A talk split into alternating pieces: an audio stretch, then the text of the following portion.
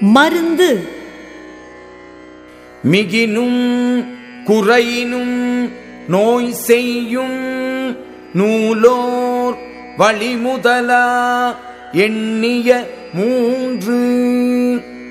மருத்துவ நூலோர் வாதம் பித்தம் சிலேத்துமம் என எண்ணிய மூன்றும் அளவுக்கு மிகுந்தாலும் குறைந்தாலும் நோய் உண்டாக்கும்.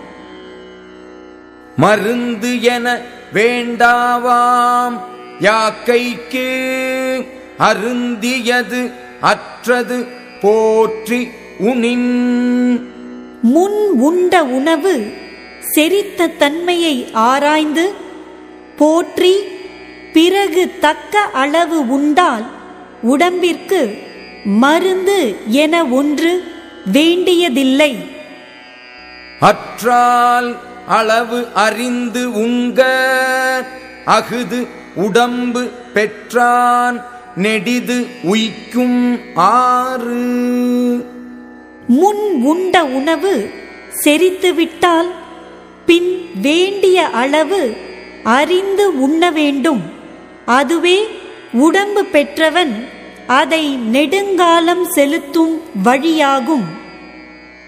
அற்றது அறிந்து கடைப்பிடித்து மாறு அல்ல துய்க்க துவரப் பசித்து.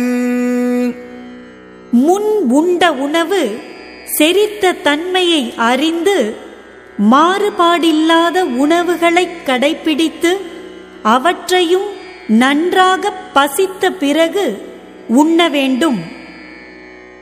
மாறுபாடு இல்லாத உண்டி.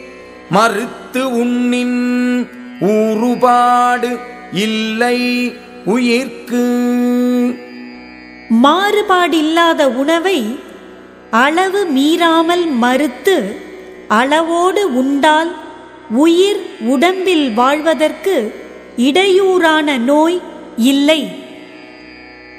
இழிவு அறிந்து உண்பான் கண் இன்பம் போல் நிற்கும். கழிபேர் இறையான் கண் நோய். குறைந்த அளவு இன்னதென்று அறிந்து உண்பவனிடத்தில் இன்பம் நிலை நிற்பது போல மிக பெரிதும் உண்பவனிடத்தில் நோய் நிற்கும். தீ அளவு அன்றித் தெரியான் பெரிது உண்ணின் நோய் அளவு இன்றிப்படும். பசித்தீயின் அளவின்படி அல்லாமல் அதை ஆராயாமல் மிகுதியாக உண்டால் அதனால் நோய்கள் அளவில்லாமல் ஏற்பட்டுவிடும். நோய் நாடி நோய் முதல் நாடி அது தணிக்கும்.